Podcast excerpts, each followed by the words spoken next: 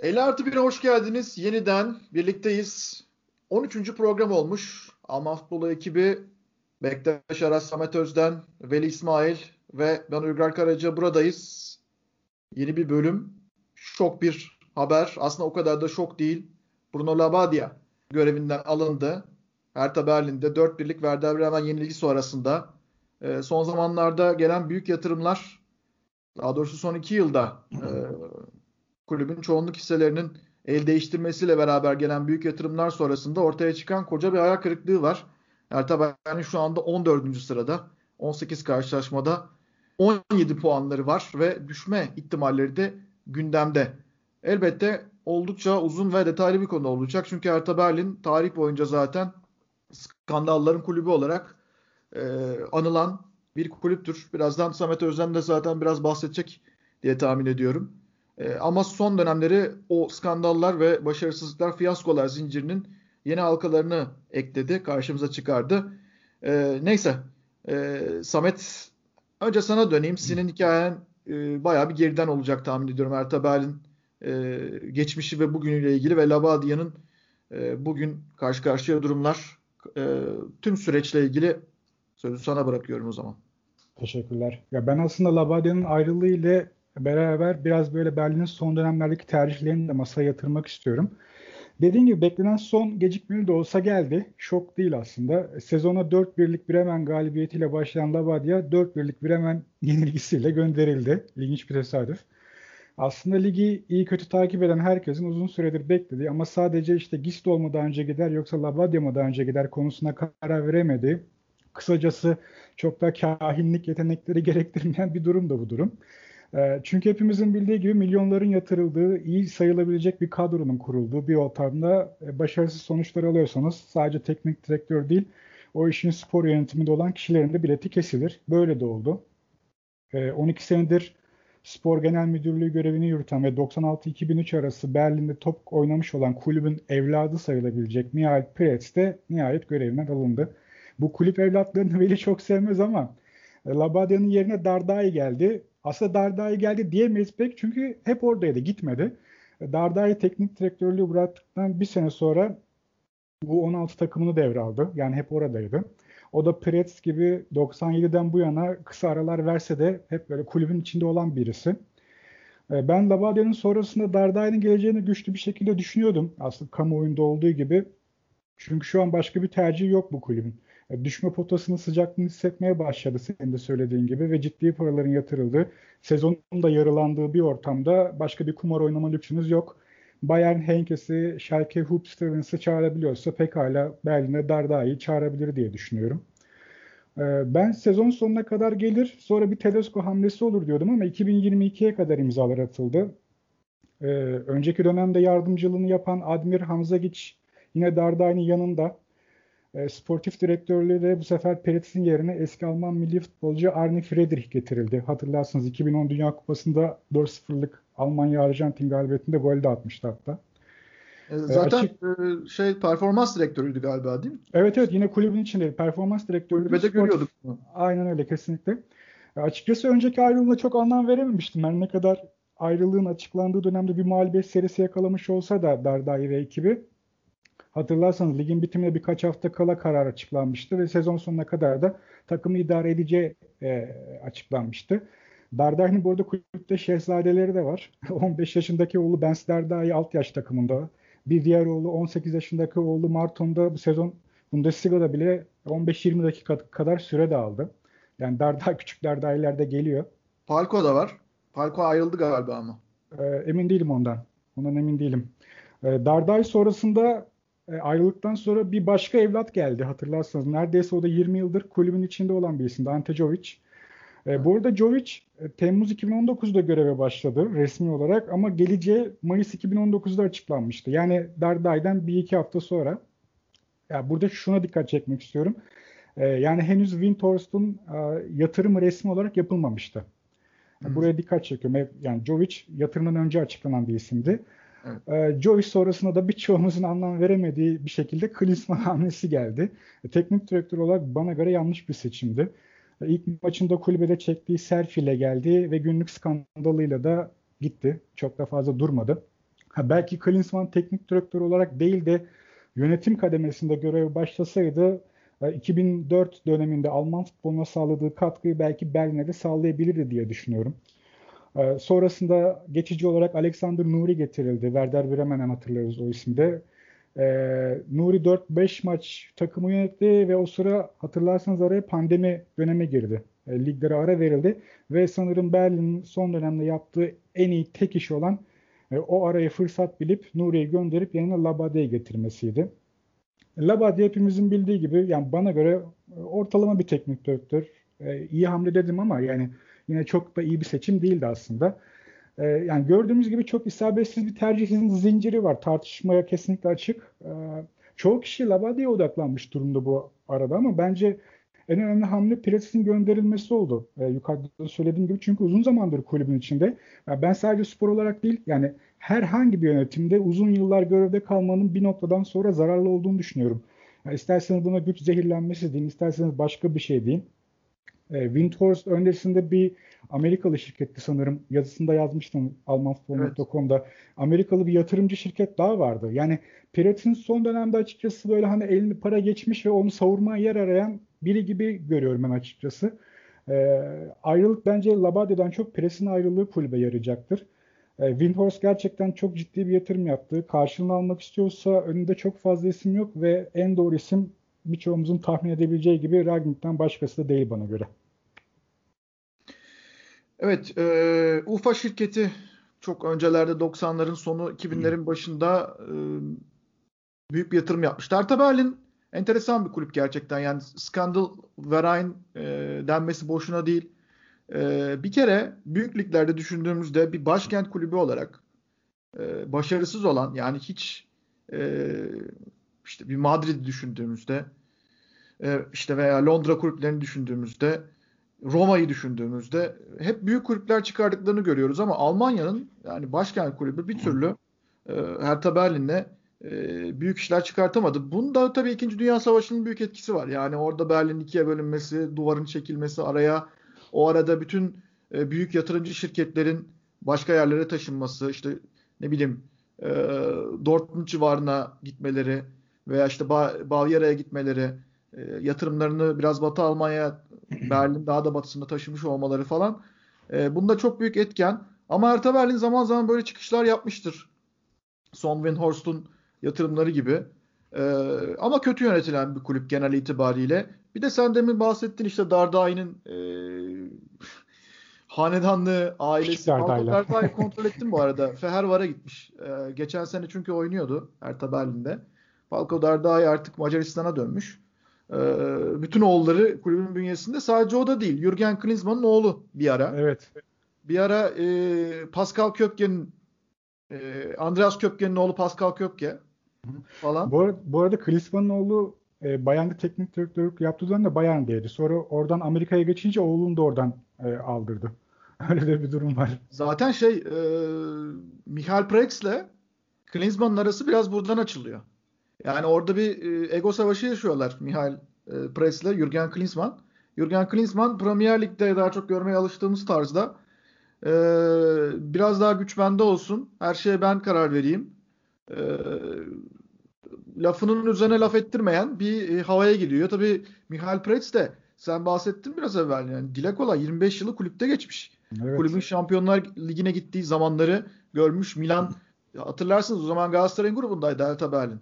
Evet, Ve evet. E, hatta bir değil iki kez eşleşildi galiba onlarla. Galatasaray'ın UEFA kupasını aldığı sene e, Berlin deki galibiyet. Hertha Berlin'e karşı galibiyetle başlamıştı her şey. Hertha Berlin'i 3-1 yendi Galatasaray. Daha sonrasında işte Şampiyonlar Ligi'nde o Milan galibiyeti ardından UEFA Kupası'na gitme vizesi alınması ve ardından akabinde zaten UEFA Kupası şampiyonluğu falan her şey Hertha ile başlamıştı aslında. Biz tabii o zaman eşitliğin o tarafını göremiyorduk. Hertha Berlin o dönem e, Dieter Hones'la Uli Hones'ın e, kardeşiyle bayağı bir yatırım yapmış ve az evvel bahsettiğimiz şirketle de e, bayağı bir aslında yatırımlarını arttırdı ama e, yıllar yıl baktığımızda büyük oyuncular çıkardıklarını fakat bunları hiç iyi fiyatlara satamadıklarını gördük. E, ve kulüp sürekli borç batağında kalmıştı. Hatta bir ara iflas noktasına gelmişlerdi hatırlarsınız. E, ben o yüzden tabii bu konu çok uzun ve çok fazla yerlere gidebilecek bir konu. Ama şunu düşünüyorum. E, bu arada Veli Bektaş sizlerden de görüş alabilir mi bu konuda? Yani Paul Dardai'yi gönderip ondan sonra işte Çoviç'le veya daha sonrasında Klinsmann'la ardından Labadia'yla biraz vakit kaybettikten sonra tekrar Dardai'ye dönmüş olmaları hakikaten bir trajedi. Yani Price'le zaten yollarını ayırmalarının sebeplerinden bir tanesi de bu bir temiz sayfa açmak istiyorlar. Ee, kimsenin işine karışmadığı artık yeni yönetimin bir de orada e, galiba Carsten Schmidt var e, başkan. O da es, eski Sky'ın e, başındaki isim. Artık onlarla beraber e, yeni bir Windhorst yeni bir dönem açmak istiyor. Yani sağ içine baktığımız zaman da büyük bir skandal var bence Labadia'nın takımında. Sağ dışı mevzuları kulübün e, yeniden yapılanmasını vesairesini e, bir tarafa bıraktım. Sağ içinde oynanan futbolla alakalı olarak da e, büyük bir hayal kırıklığı olduğunu görüyoruz. Mesela bir örnek vereceğim. Aslında Hertha Berlin'in e, bu hafta oynadığı Werder Bremen maçı ve e, geçtiğimiz hafta oynadığı Hoffenheim maçı ilk yarım saatte çok kötü değillerdi. Hatta bu sezonun en olumlu futbollarını bence oynamışlardı. E, ama mesela Hoffenheim maçında ne oldu? E, Piontek penaltı kaçırdı. Ve oradan sonra takım düşüşe geçti.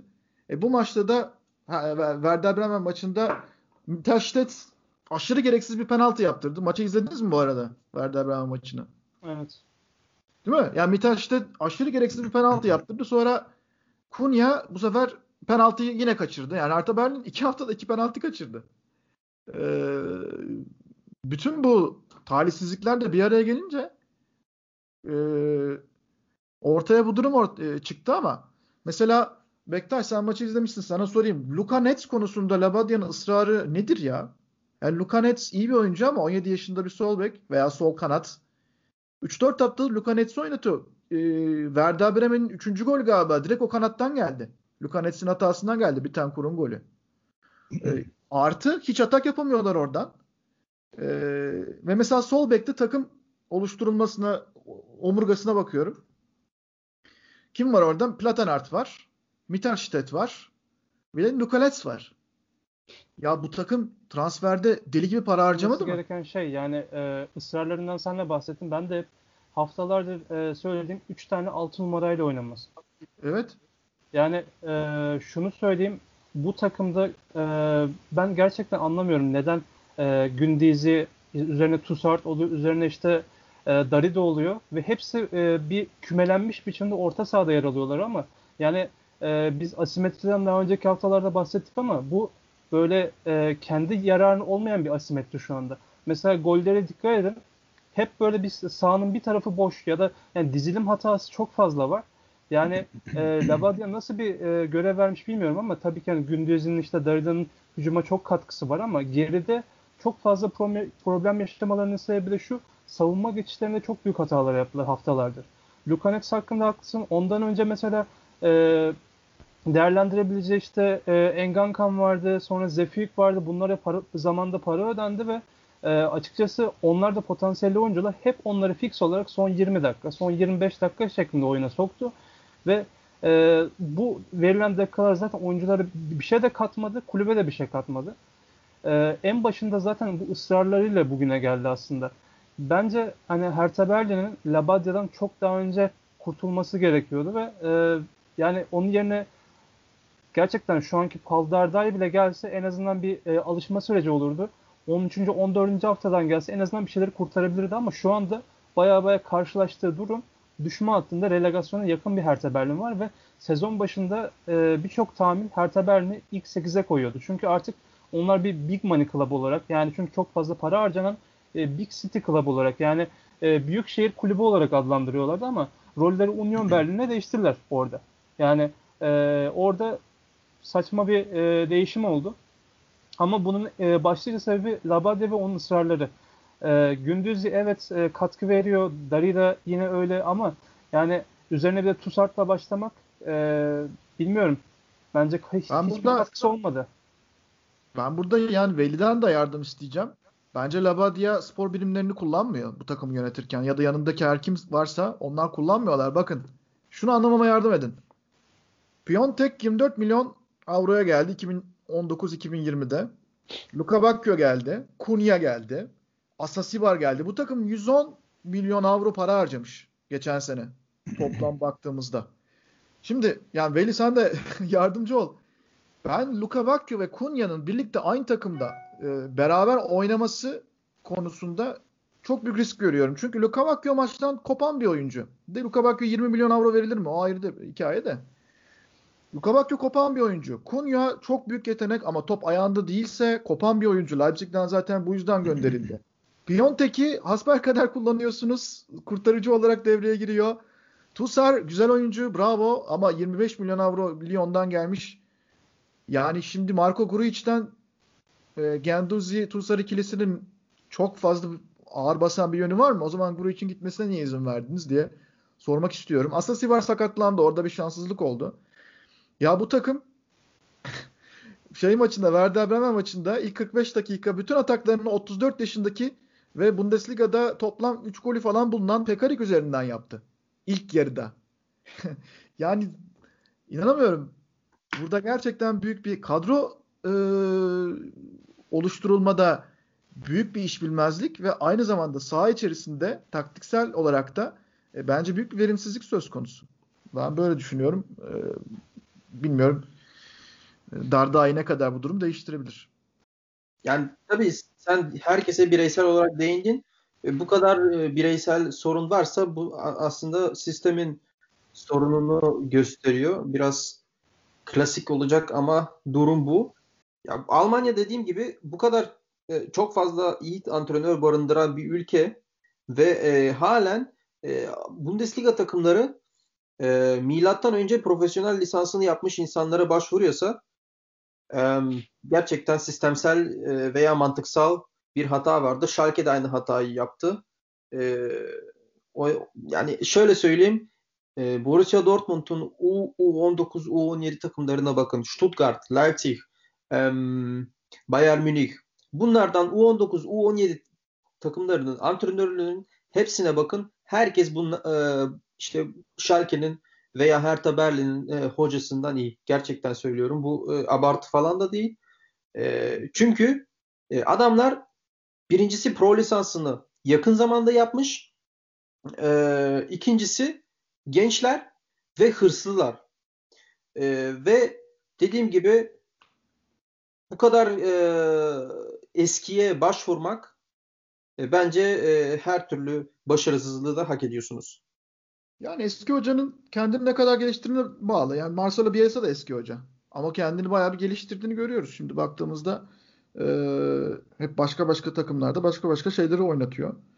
E, burada şey de var tabii. Yani teknik direktörü gönderme e, getirme ve gönderme sürelerindeki ayarlamaları doğru yapmak da önemli. Mesela Werder Bremen çok kötü gidiyor olmasına rağmen şeyi göndermedi.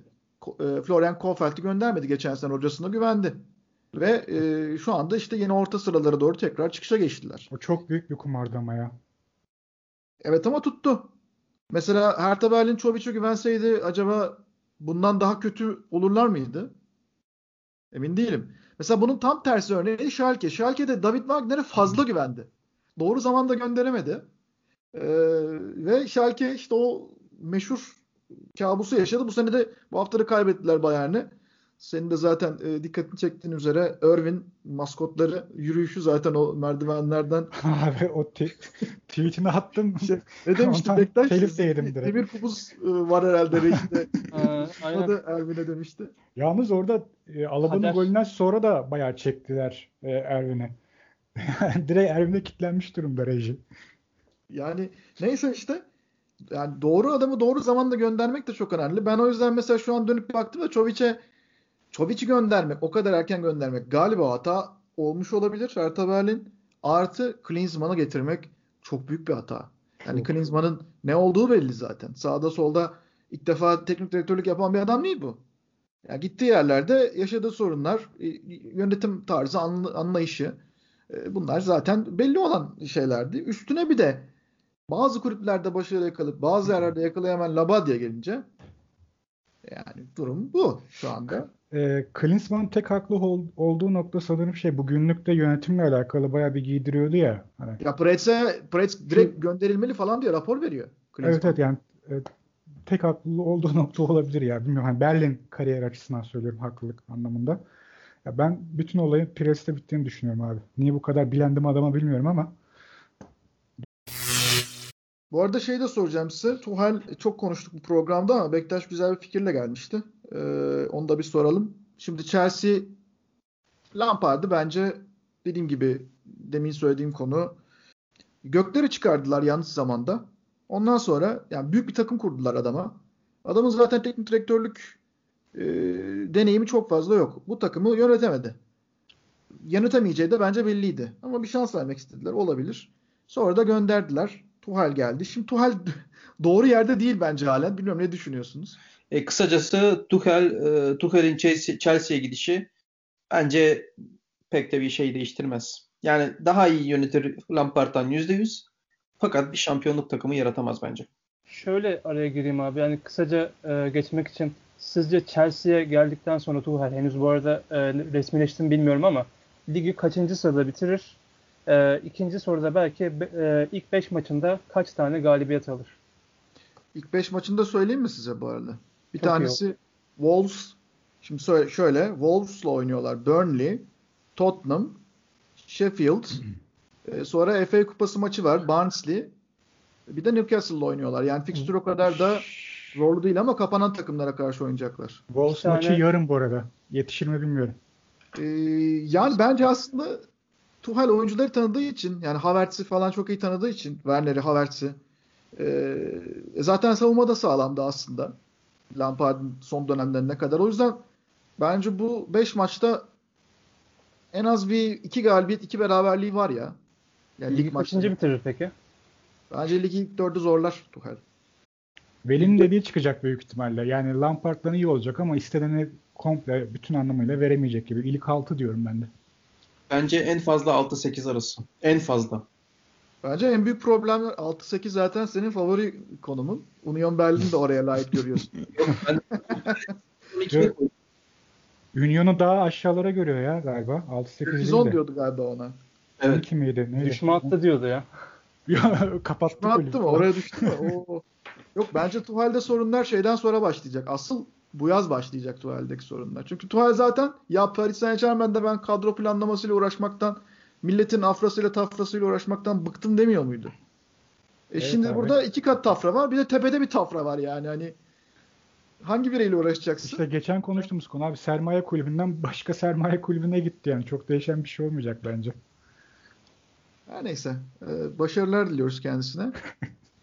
evet. Ben de söyleyeyim bu arada e, söyle. tahminimi. E, ya bence üçüncü olacak ama yani çoğu kişi hani Havertz, Werner hani e, güllük gülistanlık olacak diye düşünüyor ama ben ona pek katılmıyorum. E, yine onları bir sisteme oturtma konusunda aralara sıkıntı yaşayacak bence.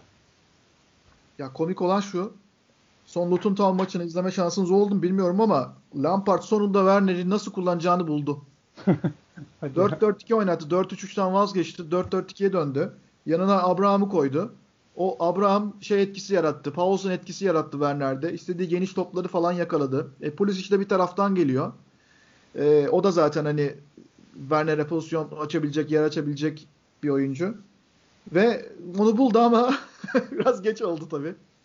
Bay bay dediler, gönderdiler adamcağızı. Neyse. Evet devam edelim.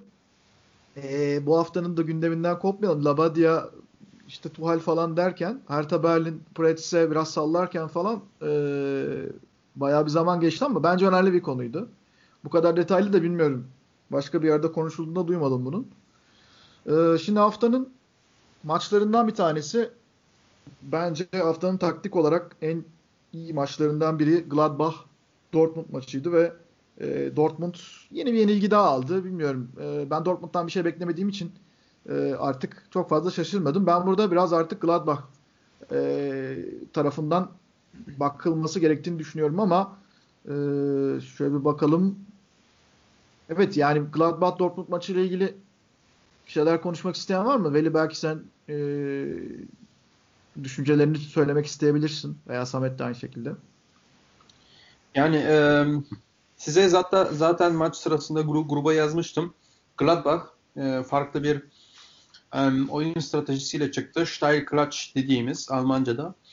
Um, tek pasların yoğunlukla olduğu e, hızlı hat hat aşımlarının hedeflendiği bir oyun yapısına e, bir, bir oyun yapısıyla çıktı Gladbach. Ben maçtan sonrası istatistiklere baktım. E, yanlış hatırlamıyorsam Borussia Dortmund sadece e, e, Balbezis e, topa sahip olma topa sahip olma, topa sahip olma konusunda e, daha üstündü. Eğer ki yanlış hatırlamıyorsam. E, Gladbach daha çok koştu. Daha fazla sprint attı. Her anlamda Borussia Dortmund'u ezdiler.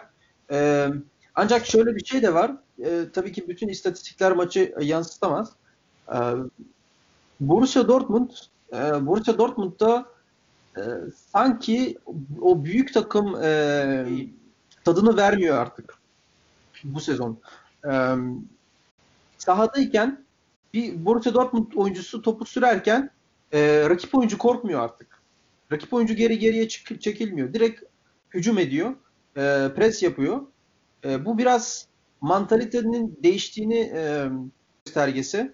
E, Favre'den e, Favre'nin 3 yıllık süreci e, çok gerçekten çok kötü etkiledi Borussia Dortmund'u. E, Terzic bir şeyleri değiştirmeye çalışıyor.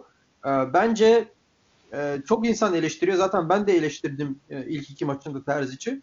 Fakat şunu fark ettim. E, Borussia Dortmund e, daha çok risk alıyor. Ve e, şimdi satrançtan e, örnek vereceğim.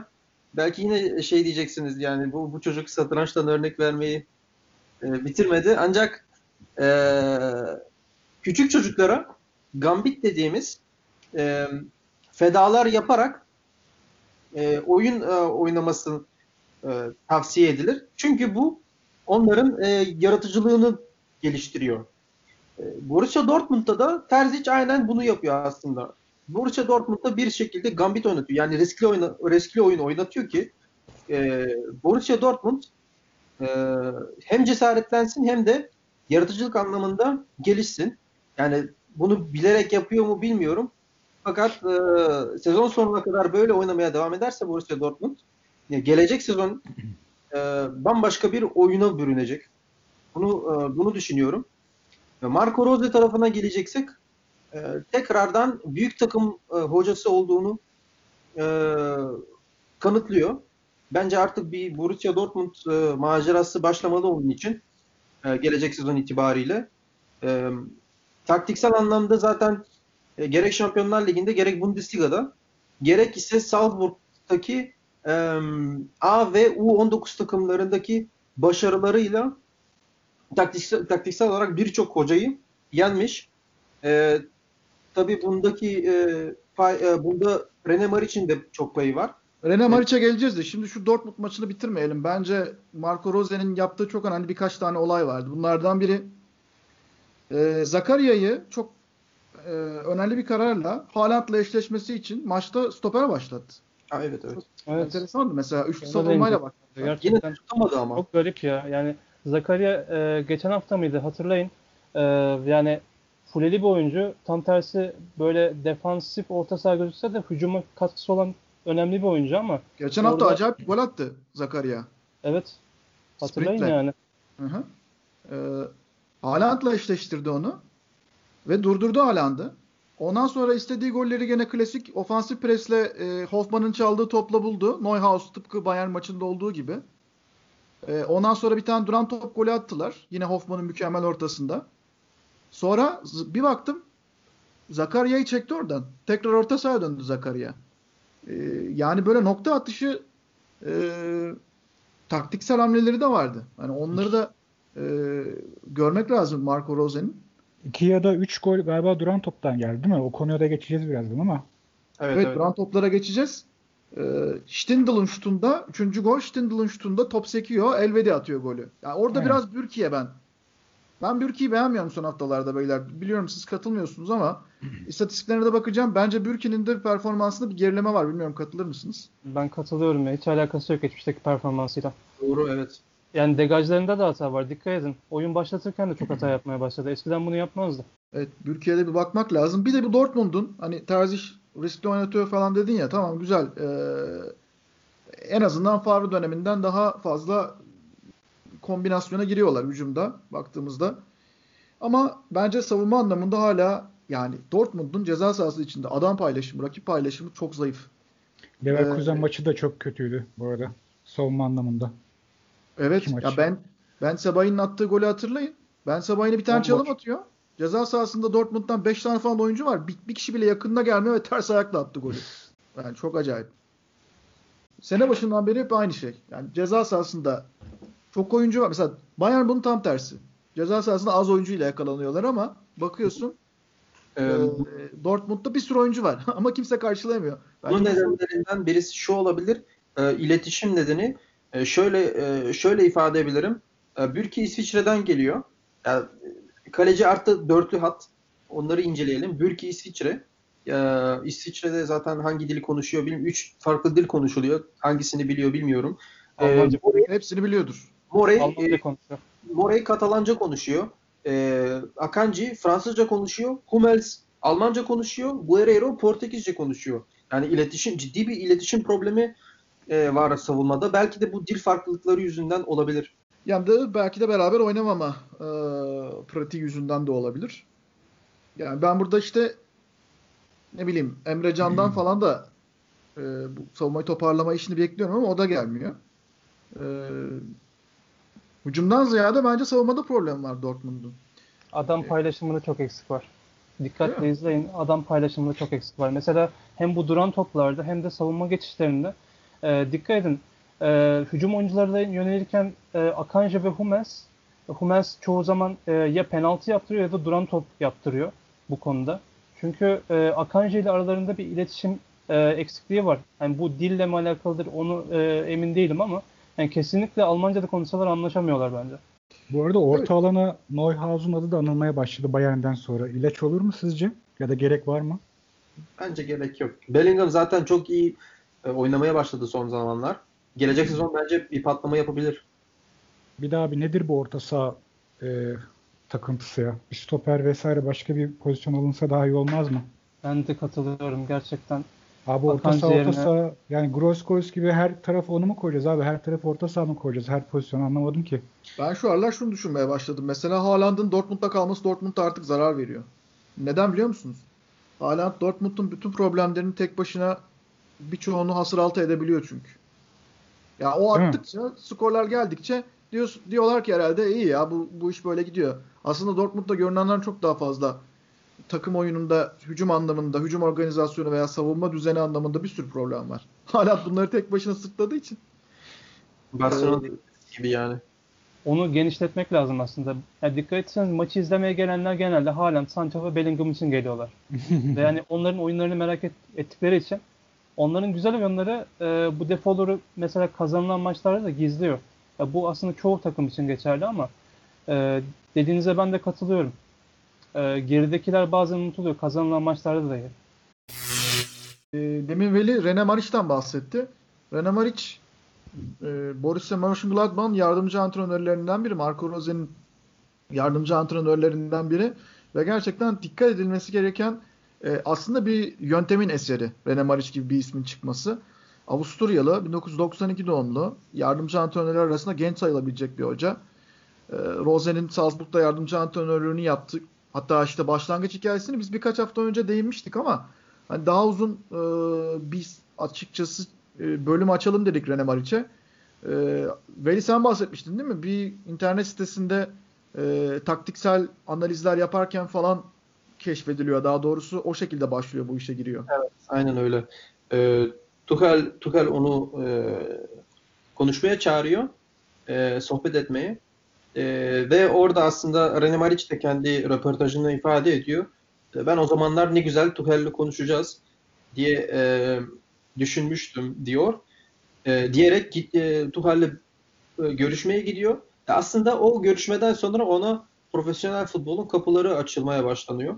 E, on, o görüşmeden sonra e, ona İngiltere 2. Liginden, e, Suudi Arabistan Federasyon Futbol Federasyonu'ndan ve başka diğer e, kulüplerden teklifler geliyor. Kendisi zaten röportajında 20 kadar farklı teklif e, geldiğini ifade ediyor. E, bu genç yaşta bunları başarmak e, kolay bir iş değil. E, ve on, oyuncular zaten Borussia Mönchengladbach veya Red Bull Salzburg oyuncuları zaten e, bunu e, ona e, saygıyı e, bilgisinden dolayı göster e, göstermeye başlıyorlar. E, çünkü bazı oyuncular ondan yaşça büyük olmasına rağmen e, antrenmana çıktıklarında görüyorlar ki bu adam işi biliyor e, ve gerçekten e, çok donanımlı birisi ve dolayısıyla e, bir zaman sonra ona saygı göstermeye başlıyorlar genç yaşına rağmen. Sen genç dedin. Bu arada Bundesliga'nın en genç yardımcı antrenörü kendisi. Evet. Ee, onun makalelerini okumanızı tavsiye ediyorum. E, ediyorum. E, bütün dinleyicilerimize tavsiye ediyorum. E, gerçekten dikkate alınması gereken bir isim. Yani Rafael Honigstein'ın geçen sene Mart ayında bir röportajı vardı. Ee, ondan önce de Guardian'da çıkan bir başka profillendirme yazısı vardı. Ee, Nick Ames'in yazısı. Ee, oralarda Mariş'la ilgili daha ayrıntılı bilgilere ulaşabilirsiniz tabii ama yani okumaya üşenenler için biraz belki söyleyebilirim ben. Handenberg'de Avusturya'da 17 yaşında hocalık yapmaya başlıyor. Genç takımı çalıştırmaya başlıyor. Ardından Veli'nin söylediği gibi Thomas Tuchel çağırıyor. İşte rakip analizi falan yaptırıyor. Biraz deneme amaçlı. E, Premier Lig kulüplerinden Brentford ve e, daha sonra Danimarka'dan Midland zaten aynı e, kişi tarafından çoğunluk hisseleri e, sahiplenilmiş durumda bu kulüplerin. E, Mariç'i fark ediyorlar ve oyuncu analizi falan yaptırıyorlar. E, ardından Marco Rose'ye gidiyor. Hocam ben sizi çalıştırıp çalışabilir miyiz? diyor yani Marco Rose'ye.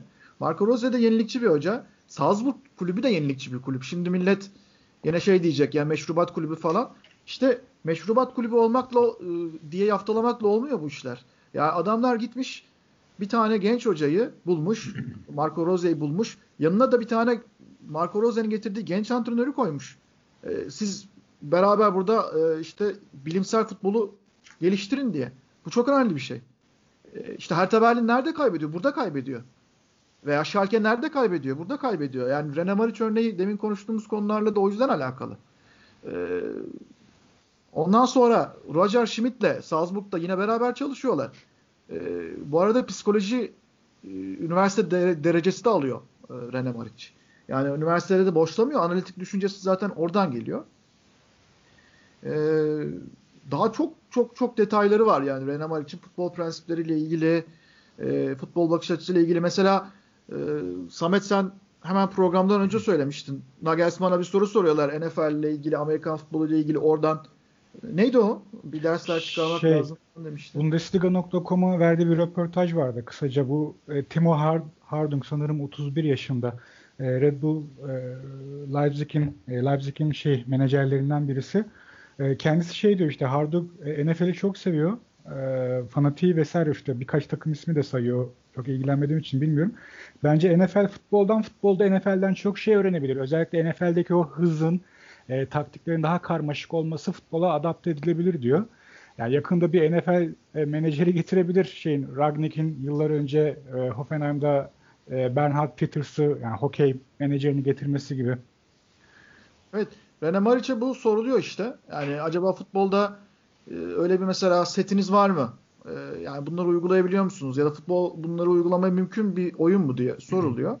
En amaçta hayır yani öyle bir setimiz yok. Sadece genel e, prensipleri yani futbolcu topu ayağına aldığı zaman önünde bir fırsat penceresi ayarlamak, ona neler yapabileceğini ve bu takımın e, genel taktik bütünlüğü içinde e, hangi yönlere bu işi götürebileceğini e, anlatmaya çalışıyoruz ama o karar o son karar futbolcuya kalmış durumda diyor. Yani hani satrancı sevmediğinden de yine e, her ne kadar satrançlı fotoğrafı olsa da bahsetmiştik. Veli ve Bektaş konuşmuştu az evvel.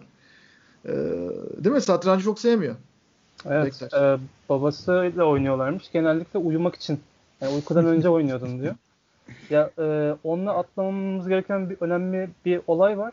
E, çok büyük bir başarıya ulaşıyorlar Rose ile. O da e, UEFA Youth League. Yani evet. Leipzig'le e, Barcelona'ları, Paris Saint Germain'leri falan geçip kıtanın en iyisi oluyorlar. U18 takımıyla ki zaten ilk başta Rose ile orada e, çalışıyorlar.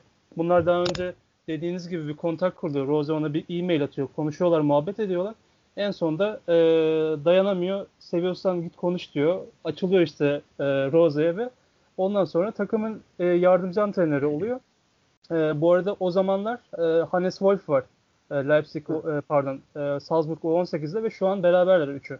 Yani bu reunion Gladbach'ta devam ediyor.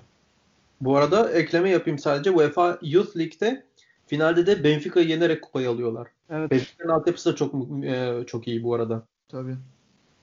Ee, hocalık usulü konusunda mesela şey lafı var. Mike Tyson alıntısını yapıyor. Mike Tyson'ın bir lafı meşhur ya.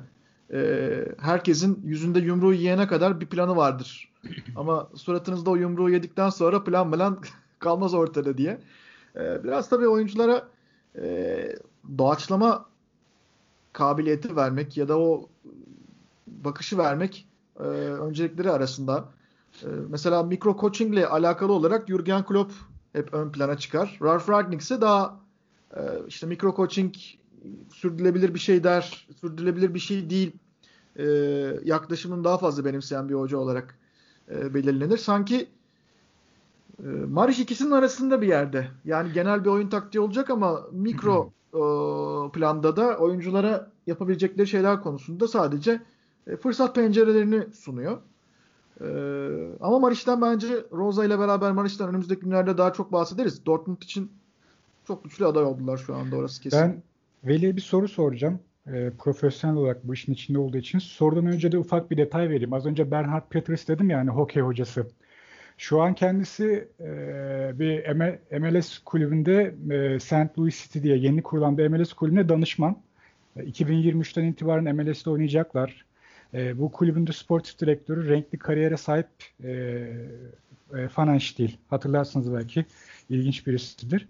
Ben Veli'ye şunu soracağım. E, başka branşlardan uyarlama yapılabilir mi sence futbola? Yani ne kadar sağlıklı olur? Bence e, yapılmalı.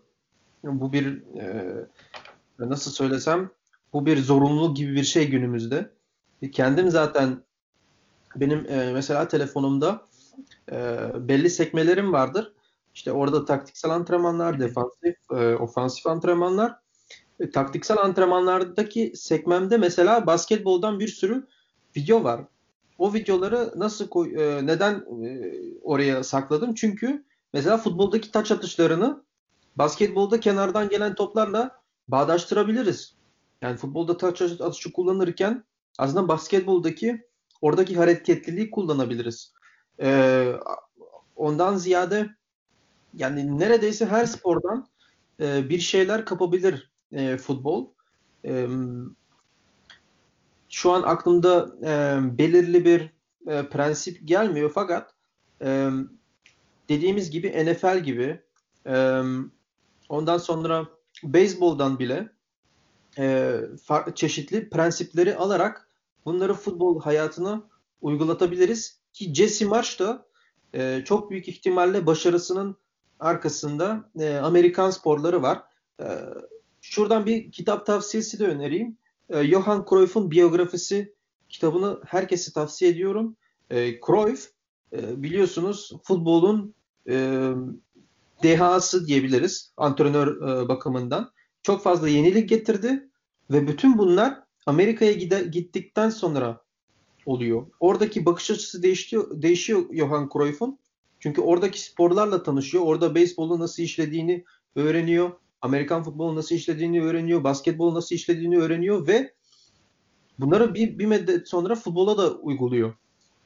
Bu nedenle e, şunu şunu düşünüyorum. Gelecek 10 yılda bu sporlardan e, futbola çok fazla aktarım olacak. Gelecek 20 yılda da daha daha az oynanan sporlardan e, ne olabilir? Dart olabilir. Belki şu an çok hayali gelebilir. Ama dart olabilir, bilardo olabilir. Çok az e, oynanan, çok az popüler olan sporlardan da uyarlamalar, uyarlamalar gelecektir. Bu arada sen Johan Cruyff'un o biyografisinden bahsettin. Sanırım ben onu okumuştum.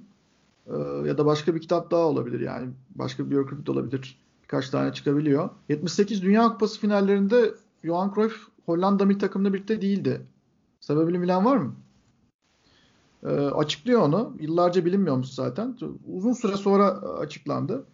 turnuvadan birkaç ay önce e, ailesine bir e, kaçırma girişimi oluyor. Yani aileyi kaçırmaya eve giriyorlar galiba. E, bayağı büyük bir tra- ne diyelim travma oluyor bu aile içerisinde ve bu olaydan çok etkilenen Cruyff da Hollanda milli takımıyla ki o turnuvada İskoçya gruplarda yenilmelerine karşın e, finale kadar geleceklerdi. E, meşhur bir şekilde o turnuvaya gelemiyor. Şimdi sen biyografi deyince o da aklıma geldi. Onu da ekleyeyim dedim. O turnuvada da Rob Rensenbrink parlıyor.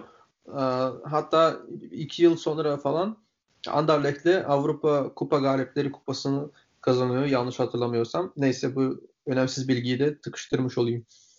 Yo yo önemli çünkü Cruyff'un oraya gidememesi ilginçtir. Ee, o Dünya Kupası enteresandır çünkü işte Arjantin'de bir junta o da oraya e, yönetime geliyor. İşte kimileri diyor ki Cruyff ondan gitmedi falan ama gerçek sebebi buymuş. Ailesine bir e, kaçırma girişimi olmuş. E, ailesini kaçırmaya çalışmışlar yani. O yüzden böyle bir herhalde fidye isteyecekler bilmiyorum. Böyle bir olay yaşanmış. Bundesliga'nın bu hafta diğer maçına geçelim. Mainz Leipzig maçı. E, Mainz çok sürpriz bir galibiyet aldı 3-2 ile. E, ama Dortmund'dan da puan almayı başarmışlardı. O yüzden o kadar da sürpriz değil. Hatta Bayern maçında da işte 2-0 yapmışlar durumu. Mainz'da bir kıpırdanma var. E, Bektaş sen maçı izledin tahmin ediyorum. E, Mainz'daki kıpırdanmadan biraz bahsedebilir misin? Yani Bo Svensson teknik direktörlük koltuğuna geldi. Roger Schmidt e, pardon Roger Schmidt değil diğer Schmidt. E, sportif direktör oldu. Böyle bir hareketlenme başladı. Sen Mainz'dan bahset. Ben de belki biraz Leipzig'den bahsedebilirim. Mainz'ın ara transferdeki hamleleri gerçekten çok iyi. Da Costa özellikle çok e, katkı verdi. Yine Core katkı verdi. İkisi de zaten Frankfurt'ta e, Hütter tarafından çok tercih edilmiyordu. E, ve son zamanlarda e, yani Mainz'ın ihtiyacı olan şeyleri takıma kattılar. Da Costa ile çizgiden e, hücumlar geldi. Normalde eskiden sadece ara paslarla Matete oynuyorlardı. Matete de gitti zaten bu arada Crystal Palace'a. Evet. Ee, bu maçta orta saha direnciyle defans seti çok iyiydi. Stefan Bell uzun zamandır oynamıyordu. O kadroya katıldı. Üzerine tabii ki e, böyle bu hafta zaten e, değineceğiz. E, defanstan Niyakate e, garip bir katkı verdi. e, yani defans katkısının yanında hücumda da çok katkı verdi ve hani e, Leipzig'in ve Gulac'ın korkulu rüyası oldu bir nevi. E, çünkü her duran topta e, kalenin önünde bitiyordu. Onun üzerine e, benim dikkat ettiğim şu vardı. E, bu hafta set oyunu gerçekten çok konsantre oynadılar. Hani e, Leipzig dikkat ettiyseniz sen değineceksin zaten de. Yani doğrusu yanışamadı, yanışamadı ve çok fazla uzaktan şut attı. E, ben gerçi uzaktan şutların atılmasını seviyorum, beğeniyorum. Yani jenerik goller oradan geliyor ama evet. e, bu biraz da hani çok fazla ekstra planların olmayışından e, sebepti. Onların ihtiyacı olan da Leipzig'in ihtiyacı olan da ceza sahasında atılacak ara paslardı. Havadan birisinin indirmesiyle daha önce bunu Poulsen ve Werner yapıyordu hatırlarsanız. Evet. Ee, böyle bir şey olmayınca ve Mainz'da sıkı durunca böyle bir sonuç ortaya çıktı. Ee, Mainz'ın çıkışı devam edebilir. Yani o, orada Bo Svensson bir e, ne derler bir kıvılcım yakaladı gibi sanki. Evet, e, şimdi Mainz'la ilgili birkaç tane nokta var. Martin Schmidt bu arada sportif direktörlüğe getirdikleri isim. O da eski hocaları ve daha sonra işte en son Augsburg'da çalışmıştı. Şimdi kadroya baktığımızda öyle defansif bir kadro kurmadı. Tamam işte üçlü savunma, e, kanat bekleri defansa yakın oynuyor ama mesela Dani da Costa'yı Frankfurt nasıl göndermesine izin verdi? Ben şaşırdım. Orada herhalde e, durum çok iyi oynadığı için e, tercih ettiler ama Da Costa müthiş bir maç oynadı. Direktman Leipzig'in e, sol kanattan yapacağı bütün atakları durduran oyuncu oldu. Angelinho'nun durdurulması demek oluyor bu. Yani Leipzig'in hücumlarının %20 %30'u falan gidiyor oradan zaten. Ee, savunmada işte kim solda oynayacak kim sağda oynayacak bir problem vardı.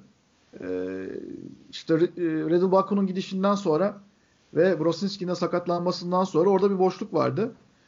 Vene'yi oynatmaya başladım ve Vene de benim beklediğimin çok üzerinde iyi bir maç oynadı açıkçası. E, Mainz'da sol bekte. Ya doğrusu sol kanat beki olarak. Arkada zaten Bel, Niyakate, Senjus üçlüsü var.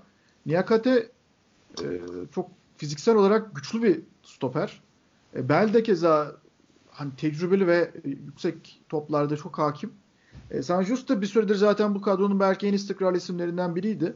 E, orta sahada da Barreiro acayip bir e, enerjisi var. Genç Lüksemburglu'nun. Zaten 3. golü de o attı.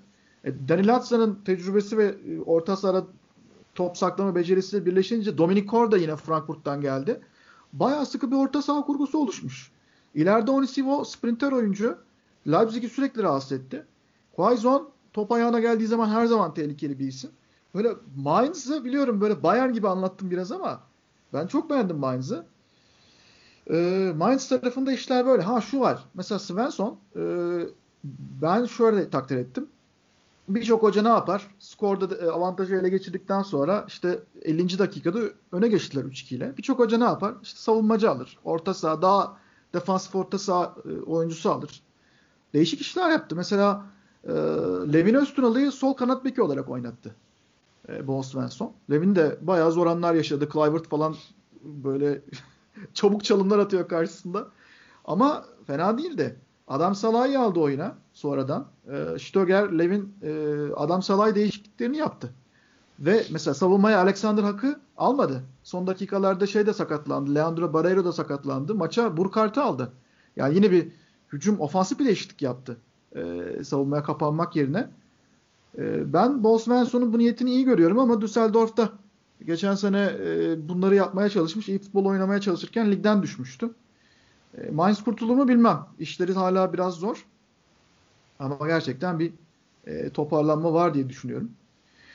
E, Leipzig tarafındaysa Veli gene içinden işte Leipzig'in çok beğenmiyor. Veli değil mi? Bu hafta da herhalde e, beklediğin yere geliyorlar diye düşünüyordun. Düşündüğü ya da. Ya ben bunu beklemiyordum da e, bun, bunlar normal sonuçlar. E, ama e, büyük maç kazanması lazım yani Leipzig'in. Yani çünkü Burada küçük maç kaybettiler ya. Evet, küçük maç da kazanamıyorlar şu an. Yani ligin sonuncusuydu yani. Daha ne olsun. Aksettiğim başka bir şey. Küçük maç arada sırada ya çok Olabilir. nadir olsa kaybedilir fakat büyük maç kazanamıyorsan ya çok çok zorlaşır e, işler. Evet. Şimdi Leipzig'den ben şöyle bahsedeyim. Öne geçtiler aslında. Ve öne geçtikleri e, bir maçta 50 aşkın sayıda karşılaşmada geçen hafta bahsetmiştik. Hiç yenilmemişlerdi. Bu kez yenildiler. Hiç duran top golü yememişlerdi Mainz maçına gelinceye kadar. Ee, iki tane duran top golü yediler. Çok enteresan. İkisi de Niyakate'den geldi. Hatta Niyakate'nin duran topu ikinci golünde asisti yapan savunmacı Stefan Bell. Bu pencereyi birazdan tekrar döneceğiz ama yani Leipzig'in de tıpkı Dortmund'un olduğu gibi Bürki gibi kaleci problemi olduğunu düşün. Yani kaleci problemi olduğuna dair bir izlenim yarattı bu maç. Gulacci'yi biliyoruz. iyi kaleci. Arada olabilir ama Gulacci çok kötüydü. Ekstradan kötüydü. Ve Leipzig'in en büyük problemlerinden biri yani belki kimse inanmak istemeyecek ama Upamecano. Ben her hafta aynı şeyi söylüyorum. Her şeyin başlamasına sebep olan oyuncu Upamecano. Gitti bir tane e, çalım yedi Quaison'dan. Daha doğrusu Quaison Upamecano'yu tamamen ekarte edecek bir pas attı. Orada e, sarı kart gördü Arsenberg. Freakin sonunda gol oldu zaten 1-1. Daha sonraki pozisyonlarda Upamecano son dakikalarda eli ayağına dolaştı. Telaş yaptı. Geriden iyi oyun kuramadı. E, benim büyük şüphelerim var Upamecano ile ve genel olarak Leipzig savunmasıyla alakalı olarak sezonun bu kısmına kadar bu kadar az gol yemeleri bence hem Gulacci'nin başarısı hem de rakip takımlarında biraz şeyi başarısızlığı diyeyim. Ee, velhasıl Leipzig çok kötü bir yenilgi aldı. Hücumda da son yarım saat hiçbir şey yapamadılar. Ve e, Sörlot Sörlot iyice bence kredisini tüketti artık bu takımda. Hiçbir şey yapamadı. Ve oyunda tuttu onu. Çıkarmadı Nagelsmann. Paulson'un yokluğunda Sörlot çok çaresiz. Bence acilen bir forvet almaları, bir merkez forvet almaları, santrafor almaları gerekiyor diye düşünüyorum.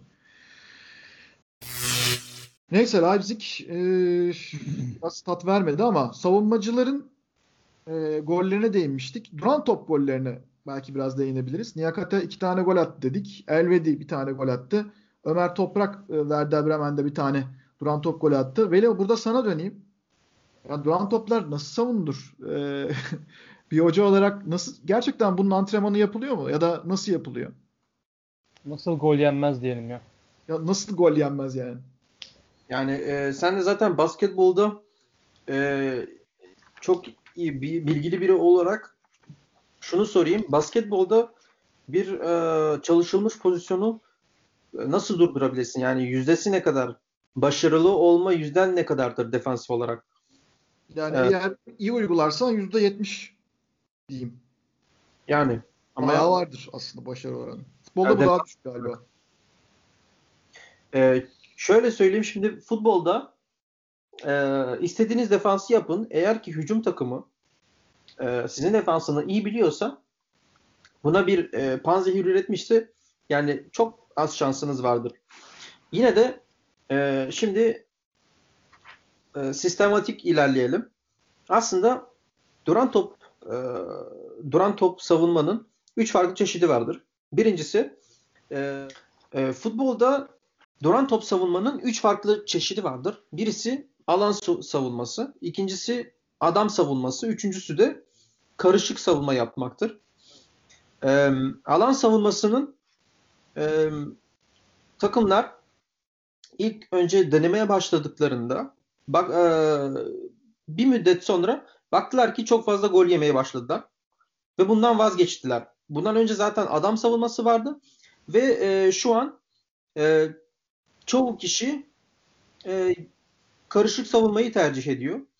Şimdi öncelikle neden tercih ettiğine gel- gelmeden önce neden alan savunması çok işe yaramıyor onu konuşalım.